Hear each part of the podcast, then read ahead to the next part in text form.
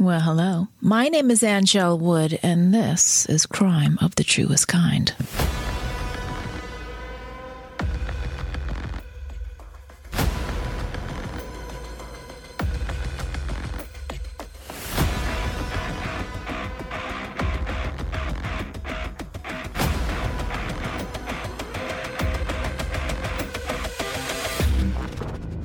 Hello, Murderfaces. That, of course, is in honor of William Murderface of the TV show Metalocalypse and the fake band Death Clock. This is Murderface. Could you have a great day? Could you do that for me? Thanks. He's very thoughtful. Keep your eyes on CrimeOfTheTruestKind.com for a couple of things. Jump on the list to get updates on the show. I have some very cool things coming. New merch items, as I have mentioned. And I'm working on something, well, I'm going to call extra cool because I cannot tell you about it yet, but I will very soon. I know I don't like the cryptic stuff either. I don't like the announcement.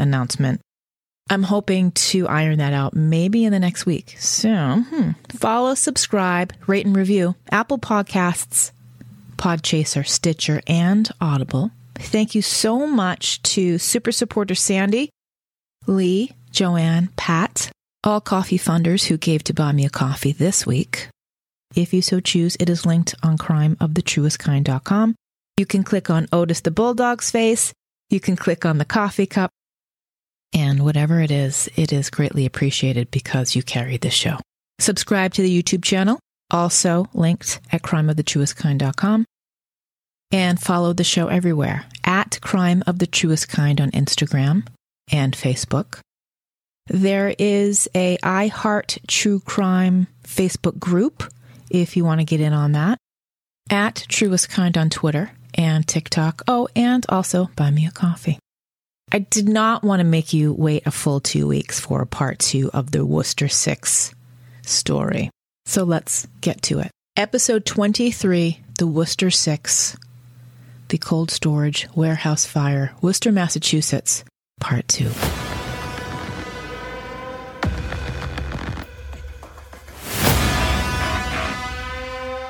One of the biggest challenges in fighting fires in Worcester is the amount of different types of buildings that make up the area. Old three-decker apartment buildings, many warehouses and buildings without windows, extremely dangerous buildings, fortresses, really. Buildings like the Cold Storage Warehouse and others like it were always a major concern to firehouses around the community. Something that was of major concern to the crews, and particularly Jerry Lucy, who was called the firefighter, the guy who would always have your back. He was concerned about the lack of funding for training facilities and for equipment. He continued to train, mostly out of pocket, like scuba diving, for example, to make him better prepared in any rescue situation. In the late 1990s in the city of Worcester, they were using abandoned buildings as training facilities. There was no money in the budget for extras. Training was on their dime. But nothing could have prepared him or any of the firefighters for what they encountered that night inside an abandoned 93-year-old cold storage warehouse that was fully engulfed. It shined the light on the very serious question of safety among these abandoned buildings, what the city was doing with them, and what the city was doing about the growing homeless population. It was common knowledge among those in the vicinity of the warehouses that people were living inside. When those men went inside the warehouse that December night, they were looking for people they believed to be inside. We soon learned that there were none. Then began the conjecture and the finger-pointing. From what the city did and did not do to handle the homeless population, how they got into the building in the first place, and why the fire commander made the call to send the firefighters inside the blaze. Teams of firefighters remained at the scene, sifting through the debris for days after the fire. By day 4 of their search, frustrations mounted as weary firefighters were forced to suspend their efforts for 8 hours for fears that an unstable wall might collapse outside what one called the building from hell. The search resumed after a large crane dismantled part of that unsteady firewall. That delay added to the pain for desperate family members. The frustration was palpable. Families were overwhelmed with grief. Crowds of firefighters stood watch, as front-end loaders sorted rubble into piles. Twisted metal, crumbled bricks, ashes. Family members huddled in blankets nearby as smoke hung in the air and light rain fell. And the ripple spread far beyond Worcester. More than 12,000 firefighters were expected to attend a memorial service at the Worcester Centrum the Thursday after the fire. Bells tolled.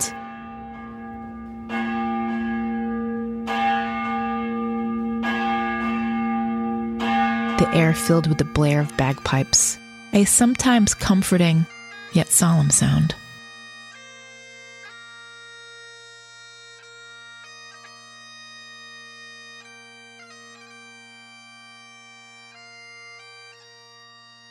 What they learned was that the center of the building had collapsed.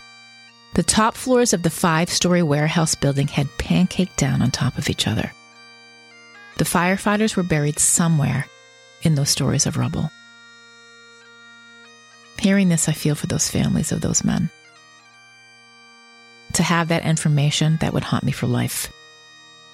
That building that sat empty in downtown Worcester for 10 years...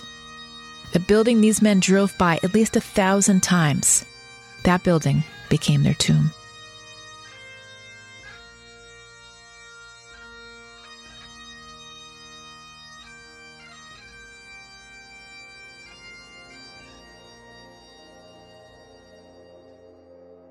Because of the nature of the build, a large structure with several floors, each about 15,000 square feet, it posed a huge challenge to the firefighters who were not familiar with it.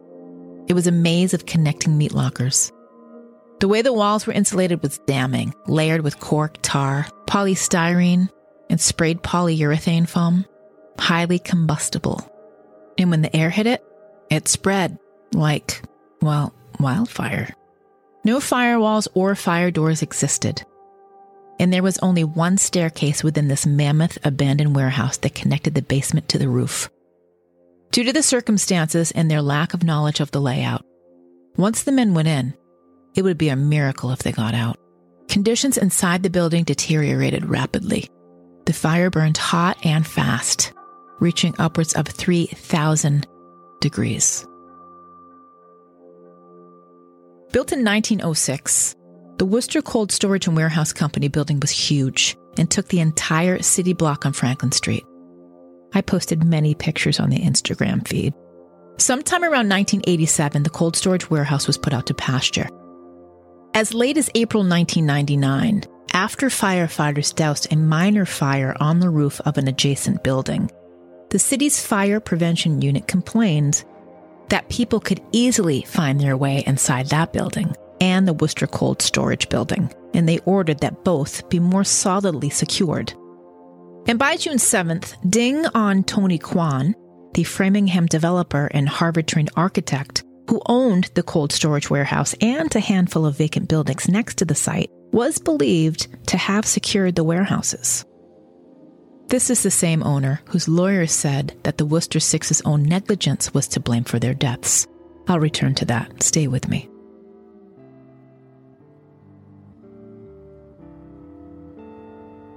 I have the utmost respect and compassion for the victims and their families who must survive this unfathomable loss. Now, I said 15 in the last episode, and please go back and listen to part one if you have not. But in a CNN report, the deaths of the 6 firefighters left 17 children without fathers. I imagine many dark days, weeks, months, even years, where it is nearly impossible to get out of bed and face the day. For anyone who has experienced loss, this is all too real. Imagine if someone took that loved one from you, murdered. I don't know how I would get through that. This is empathy. If you put yourselves in the shoes of another, you might understand their situation a little bit more clearly. And someone suffering this kind of loss is thinking, how do I do this? People do want revenge, and I understand that. And some want forgiveness. I have never seen anything quite as moving as the people of Charleston, South Carolina, after the premeditated mass murder of the good people at the Emmanuel African Methodist Episcopal Church, who opened their doors and their hearts to their eventual killer. Nadine Collier, the daughter of 70-year-old Ethel Lance, stood before her mother's shooter in a courtroom, through the depths of her grief, and said, "I forgive you. You took something very precious from me. I will never talk to her again. I will never hold her again. But I forgive you. And have mercy on your soul."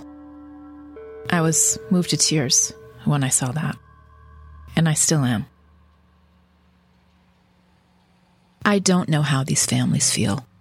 The Jacksons, the Lucys, the Brothertons, the McGurks, the Lyonses, the Spencers.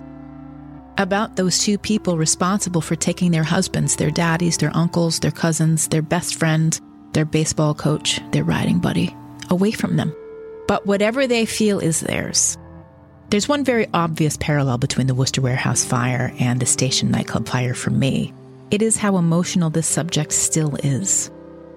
I have an overwhelming amount of empathy for the families. I also have compassion for the others involved in this case, too. Now, you know I do not protect the feelings of killers.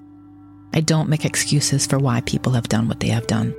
In all that I have learned about Thomas Levake and the woman who was then known as Julie Barnes, they were victimized by the system. Many people have had bad parents and rough childhoods and gone on to live meaningful lives and not killed anyone on purpose or through negligence. That does not preclude anyone from punishment, however. Each case should be looked at individually. So let's talk about Julie Barnes and Thomas Levake, two people whose lives were spared that night in 1999. Sometime that spring, Thomas Levake and Julie Barnes began a relationship. She was young and naive, and I'm willing to bet she didn't have a lot of relationship experience, aside from the one she ended with her high school after her sophomore year. She struggled quite a lot. The two of them were known to go to Mustard Seed, or Mustard Seed, as we say here in the Commonwealth. It is a soup kitchen where they got their meals, and they spent their nights on the second floor of the Worcester Cold Storage building. Julie, Thomas Levake, Julie's cat, and Julie's dog. Their relationship was volatile. Today, we'd probably say toxic.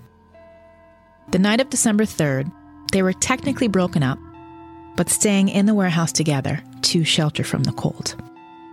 A piece in the Hartford Current took it a step further when talking about Thomas Levake and Julie Barnes.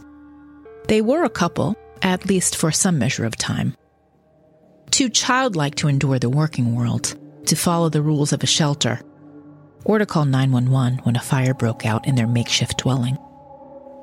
A woman named Donna, who'd gotten to know them as manager of a local soup kitchen, said he was like a scared little boy. Other people who knew Thomas Levake had other things to say, as did court documents that portrayed a man who abandoned his children, terrorized their mother, and assaulted a former pregnant girlfriend. He was said by some who knew him to be calm, unless provoked, and quiet, unless he drank.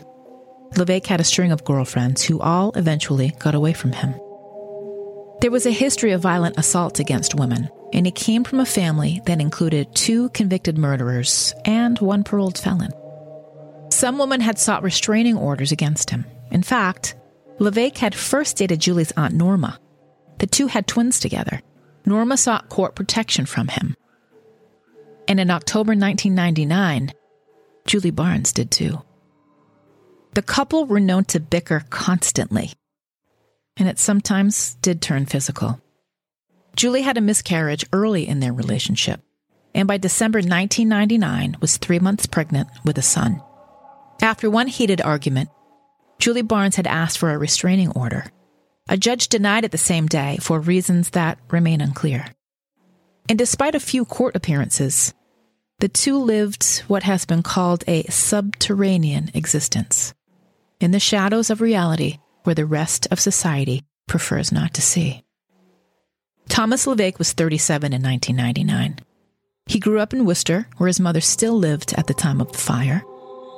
He was the product of a troubled home, and people remember him saying he was thrown out of his house when he was 10 by his mother. Levake had never been convicted of a crime. He had been arrested on charges that were later dismissed. In 1993 for assault and battery against a girlfriend, and in 1994 for disorderly conduct. Two former girlfriends received restraining orders against him in the mid-90s. His main source of income, friends said, was what he earned from sporadic temporary jobs, painting houses, delivering newspapers, odd jobs at construction sites. Getting work was difficult. Thomas Levake reportedly could not read, and he could not write.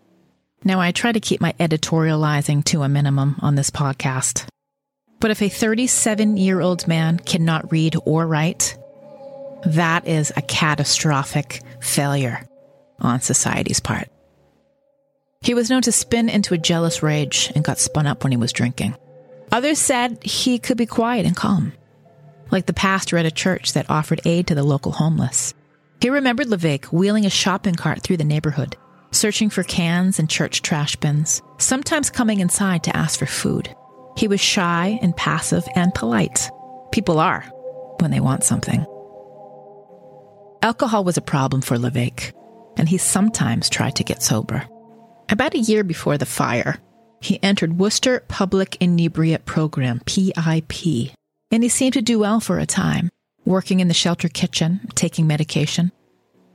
Levake could lash out violently when provoked, and that tended to happen a lot during his relationship with Julie Barnes.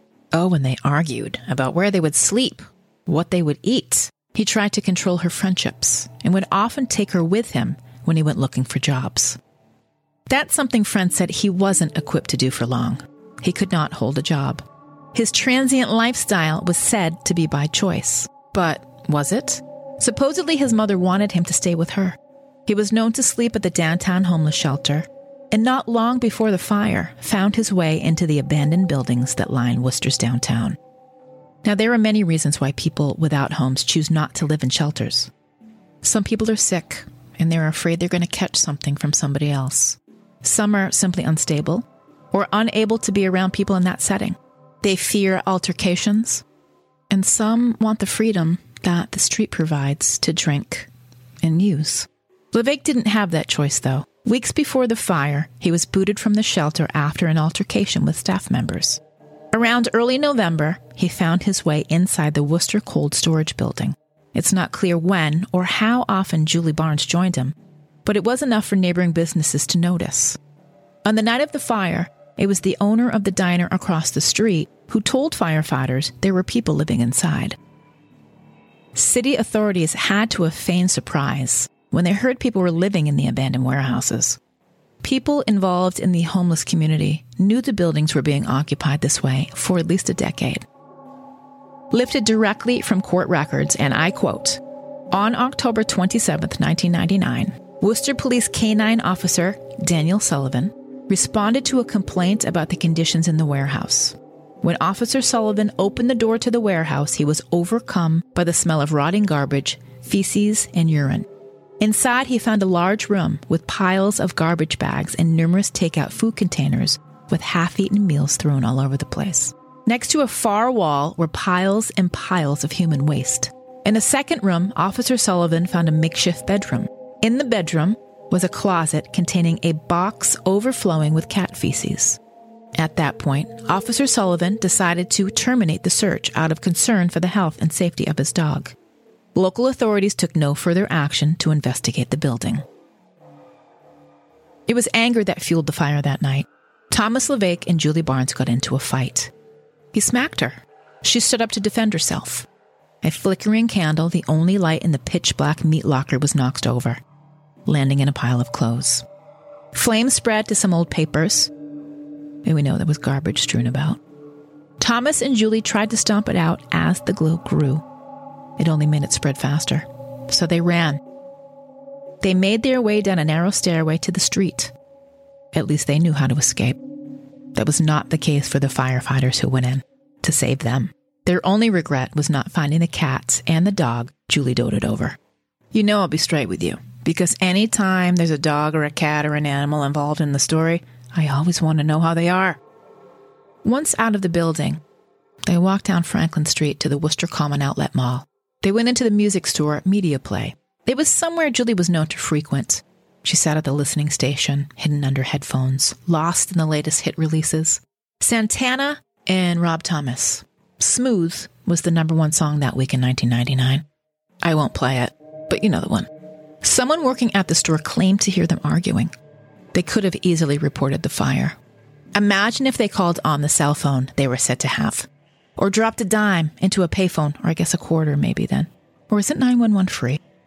Or told the clerk at the mall store that they had just seen people running out of the warehouse and told them it was on fire. They could have lied.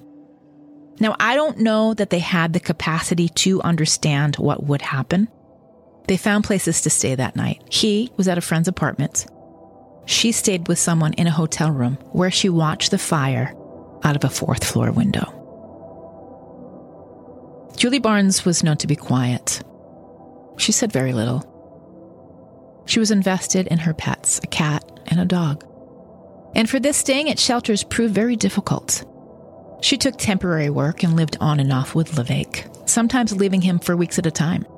Julie seemed to eventually reappear, though. She was very childlike at 19, walked around holding her cat. I can relate, sort of. When you come from a chaotic family, the love and loyalty of a pet is truly one of the most beautiful bonds. I have 5 dogs. I must be compensating for something. By all accounts, her younger years were also sad. She was picked on, bullied, given cruel nicknames by the kids, scrub, loser, and worse.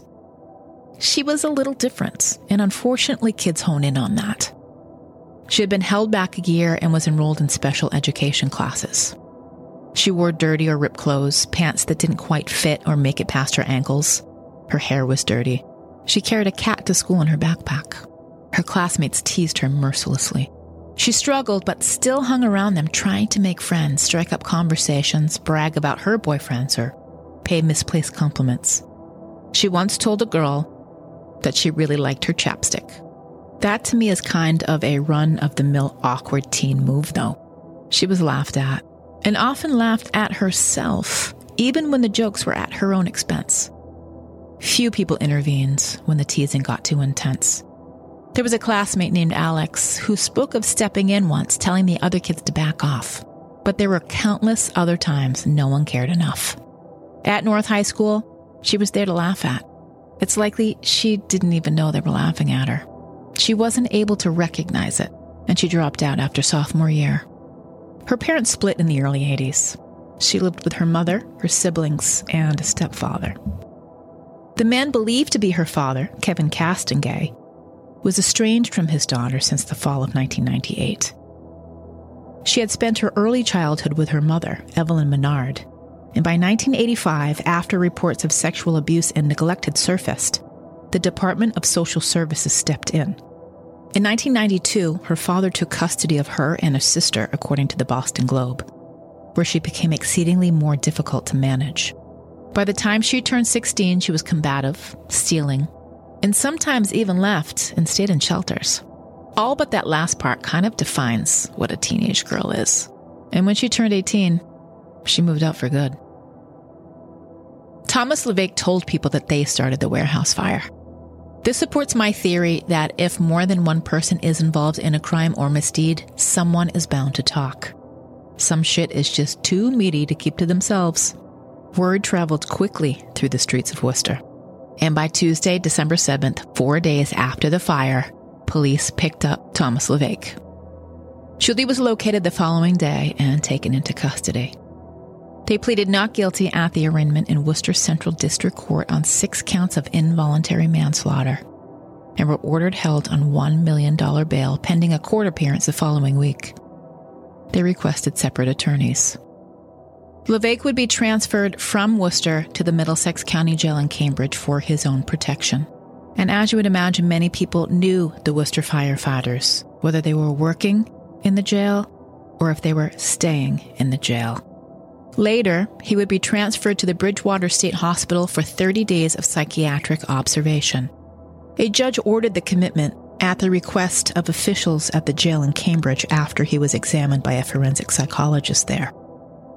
Julie Barnes was interviewed by a court psychologist who reported that she was of, quote, less than average intelligence, but was competent to stand trial. Prenatal care for the baby she was carrying was provided by the Department of Corrections. While all of this was going on, miles away in Maine, a man named Tim King was reading through his local paper a few weeks after the fire. He saw something familiar in this young face. Julie Barnes looked remarkably like his daughter Jennifer. Before they were married, his wife Deb was living in Auburn, Massachusetts, when she took Jennifer in as a foster child when she was a baby. Jennifer's biological mother, Evelyn Barnes, did have other children. Jennifer was slow to learn. She had speech trouble. Social workers labeled her non-adoptable. No child is unadoptable. Deb got custody of Jennifer when she was 3, adopting her as a permanent member of her family along with her other children, ages 12 and 13. Over the years, they lost track of Jennifer's biological family, and she and her husband Tim King moved to Ellsworth, Maine. They saw the resemblance in Julie's photo looking back at them from the pages of the paper. They knew she was Jennifer's biological sister. Jennifer was 16 years old by then, and they had always known that she had an older sister. They had met Julie when they adopted Jennifer in Worcester 13 years earlier.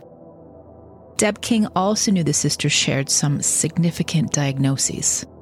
Jennifer was diagnosed as having intellectual disabilities, and they were told her level of function was that of an 8-year-old child. And Julie's condition was believed to be similar to Jennifer's. Their lives turned out very differently, though. Julie had been in and out of foster homes. She dropped out of high school and graduated to life on the city streets. Jennifer grew up with love and guidance in small-town Maine. She was a special education honor roll student. Deb King didn't think Julie Barnes would be able to comprehend the seriousness of the fire, or have the sense of urgency to call 911. The Kings wanted to get Julie and take her to Maine. So, 13 years later, after Julie was left to fend for herself, the Kings got involved. They visited her in jail, worked to get her out on bail, and fought to get the charges against her dropped. They posted her $25,000 cash bail in July 2000, after what I would guess was some fundraising, and moved her to their home with a judge's permission. Then they took it one step further. They adopted her. Julie Ann Barnes became Julie Ann King. This would all be a bit of a tough sell among those grieving the loss of the Worcester Six. The wounds were fresh. Most seemed to understand that the fire was accidental. What was difficult to accept is that they didn't do anything about it. And the Kings believed Julie would be another victim of the tragedy if she were sent to prison. Julie Barnes became a mother in June of 2000, while she was being held at the Framingham State Prison for Women.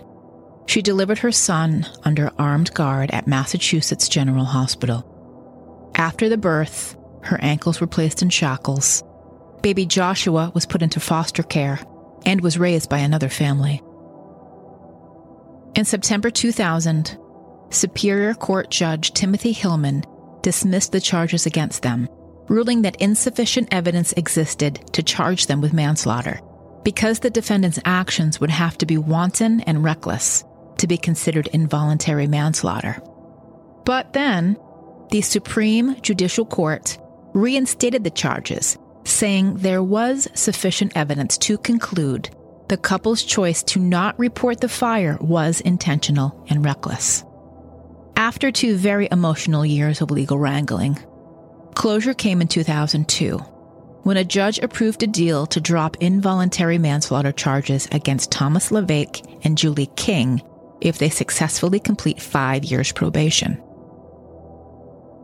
It was widely reported that Thomas Levake and Julie King did have cognitive impairments. District Attorney John Conti said their lawyers did not enter medical records backing up those claims into the court record until much later. And back in 2002, this was his quote: "They're marginally retarded, which would make it just about impossible to try this case. That was probably our only option." And as you would imagine, this was met with mixed emotions among those who were affected by the fire and the loss of Tim Jackson, Jerry Lucy, Jay Lyons, Paul Brotherton, Tom Spencer, and Joe McGurk. Let's always remember they are the ones who were killed. They are the real victims in this case. After the investigation concluded and the Worcester cold storage and warehouse structure was demolished, it wasn't clear right away what would become of the site. In 2004, the city acquired the former warehouse property through eminent domain, paying $900,000 to the building's owner, Tony Kwan. This is the same man whose lawyer said the firefighters' own negligence could be to blame for their deaths. All part of the defense's legal wrangling that is based on a state law known as the Comparative Negligence Statute. This law says that if a victim is at least 51% responsible for their own injury or death, they are not entitled to monetary damages. This is according to the legal response to a wrongful death suit against property owners Ding On Tony Kwan and his wife Shu Mei Kwan.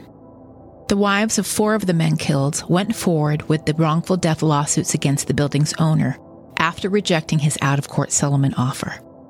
The families of two other firefighters, James Lyons III and Joseph McGurk, did settle and accepted Tony Kwan's offer of $166,667 each.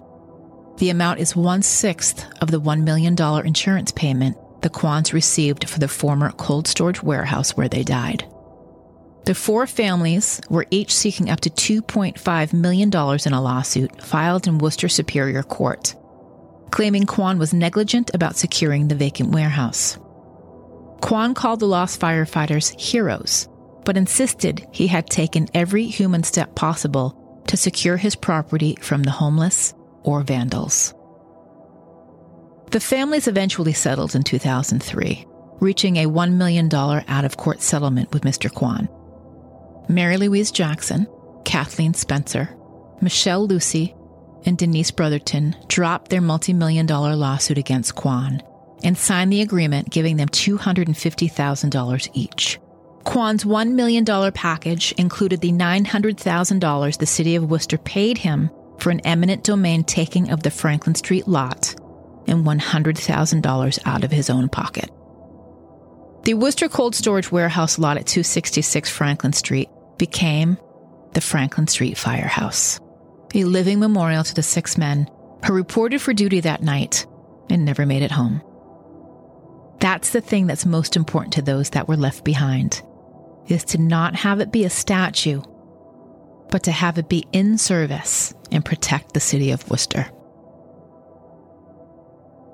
Seven sons of the Worcester Six went on to be firefighters, following in their father's footsteps. Five of Paul Brotherton's six sons are Worcester firefighters. It's amazing. They honor their dad every day. Michael and Brian Brotherton are stationed at the South Division Station on South Bridge Street. Michael on Engine 13 and Brian on Engine 2. They are dads to little ones now. Stephen is stationed on Park Avenue, Engine 4. Timothy is stationed on Engine 6 at the Franklin Street Station, built on the site where his father died. David Brotherton is stationed on Ladder 5 on McKeon Road. There is another brother, the civilian. Jonathan works in construction in Boston. Jerry Lucy III, who was 11 years old when his dad Jerry died in the fire, always thought his dad was a hero, and he knew he too would be a firefighter one day. He's stationed at the Franklin Street house on the site where his dad was killed. It doesn't bother him as much as people think it would, he said in a piece in the Worcester Telegram in December 2019 that marked the 20th anniversary of the Worcester Cold Storage Warehouse fire. Firefighting is high risk, we know. In December 2018, Jerry Lucy was trapped with fellow Worcester firefighter Christopher Roy in a burning apartment building on Lowell Street. While Jerry Lucy made it out, Christopher Roy did not. So Lucy had to cope with a deep sense of loss for his friend. And with that, emotions come rushing back. He too has a son now, Jeremiah Lucy IV. Lieutenant Thomas Spencer's son Daniel proudly followed in his dad's footsteps. He talked about that December dread they experienced. December 3rd is the warehouse fire anniversary. In December 2011, his first year with the fire department, firefighter John Davies died in a fire on Arlington Street. In December 2018, Christopher Roy died in that fire on Lowell Street, the one Jerry Lucy made it out of. Spencer knew Christopher Roy well. They worked as stagehands at the DCU Center, a.k.a. the Worcester Centrum. The night word came down of his friend's death, Daniel Spencer was getting his kids ready for the fire department Christmas party when a text came in that the party was canceled. That was a sure sign that something was very wrong. I get it when they say it's a brotherhood. You need others to have your back. Be willing to go in, no matter what, and to help you mourn when things go terribly wrong. I have a newfound respect for firefighters. There is a joke floating around the internet, I know you've heard it. Nobody ever wrote a song called Fuck the Fire Department. Back in 2004, a movie was in the works called 3,000 Degrees. Based on, I believe, the great article in Esquire that is linked to the show notes for this episode at CrimeOfTheTruestKind.com. It is about the Worcester Warehouse Fire. Reports are that the Massachusetts Firefighters Union so strongly opposed the making of this movie that they forced the studio to shut down pre-production. In a joint news release, the movie companies said they lacked the support needed to make the film. Due to circumstances beyond our control, we no longer have such support, the release said. The movie, featuring actors Ed Harris and Woody Harrelson, was axed. Maybe Marky Mark will give it the Patriots Day treatment and rush in the building and save the day. Or what's that movie about the oil spill? Oh, and then there's The Perfect Storm. That pissed the families off quite a lot, I remember. Worcester-born actor and comedian Dennis Leary has done great work with the Leary Firefighters Foundation, raising money for fire companies across the U.S. to get training and supplies they desperately need. Worcester was forced to relive those memories once again when Fire Lieutenant Jason Menard died on November 13, 2019, fighting a house fire on Stockholm Street. It was just weeks before the 20th anniversary of the warehouse fire. The city was raw. And to commemorate the Worcester Six, the Worcester Red Sox announced that they retired the number 6. The team agreed to sell commemorative Worcester Six jerseys and to donate a portion of the proceeds to the Worcester Fire Department Memorials Care Fund. Thank you for listening. All of the show notes and links to the sources that I read through for this episode at crimeofthetruestkind.com. If you like the show, please tell your friends about it. That's the best way for others to learn. Post about it, share it. Word of mouth. I would be grateful if you did. Your support through leaving a rating and writing a review helps the show get more visibility. Visit the shop online. Many Crime of the Truest Kind and I Heart True Crime items available. Plus, lock your damn doors up there too. Otis is coming to the merch store. I know that's funny, and I'm surprised he's not down here right now making snorty sounds. My anti-serial killer designs are coming. I'll ask for your feedback on those. I truly believe true crime shouldn't be about Halloween 24/7. And that is a direct quote from something that Sarah Turney posted.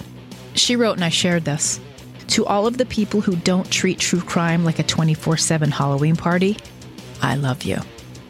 And my response was this. I've learned so much since I started doing this show less than a year ago. My radio training taught me well about research and digging in and presentation.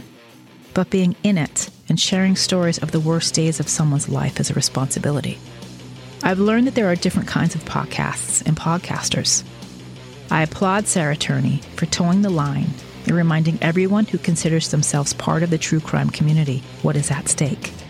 It's the truest for me. Sarah Turney hosts Voices for Justice podcast that she started to solve her sister's murder. So to anyone who may be listening to this, who knew the men who were killed, who were related to the men who were killed, I'm very sorry. I wish you and your families did not have to go through what you went through for the last 21 years. All right, contact me anytime. All my information available at crimeofthetruestkind.com. Until we meet again, lock your goddamn doors.